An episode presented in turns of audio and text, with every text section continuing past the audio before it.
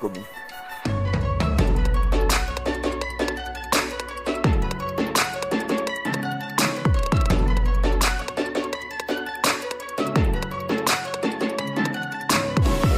Non, j'ai appelé à une candidature d'union. D'union contre le système financier monétaire existant, pour une banque nationale, pour un système de crédit public, un retour du service public.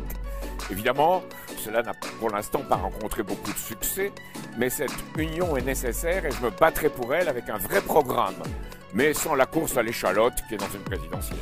Pour l'instant. Non, jamais, je ne ferai jamais.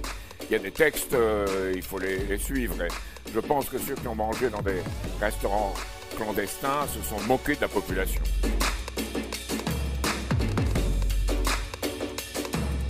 Non, euh, lui euh, est pour une conception de la culture qui n'est pas la mienne.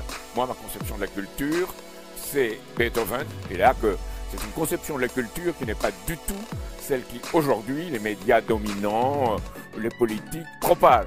Alors que le peuple l'attend et le voudrait.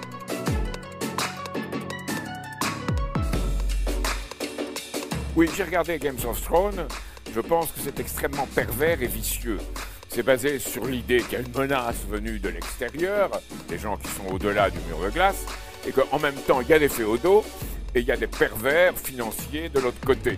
Et tout ça crée une société dans laquelle c'est la guerre de tous contre tous. C'est extrêmement pervers, beaucoup plus pervers que des scènes de violence ou des scènes associées de sexe associées à la violence qu'il y a d'ailleurs dans Games of Thrones. Alors, le Game of Thrones est devenu un phénomène universel. Euh, c'est difficile d'intervenir un phénomène à ce milieu. Il y a des milliards de gens, 2-3 milliards de gens qui l'ont vu dans le monde.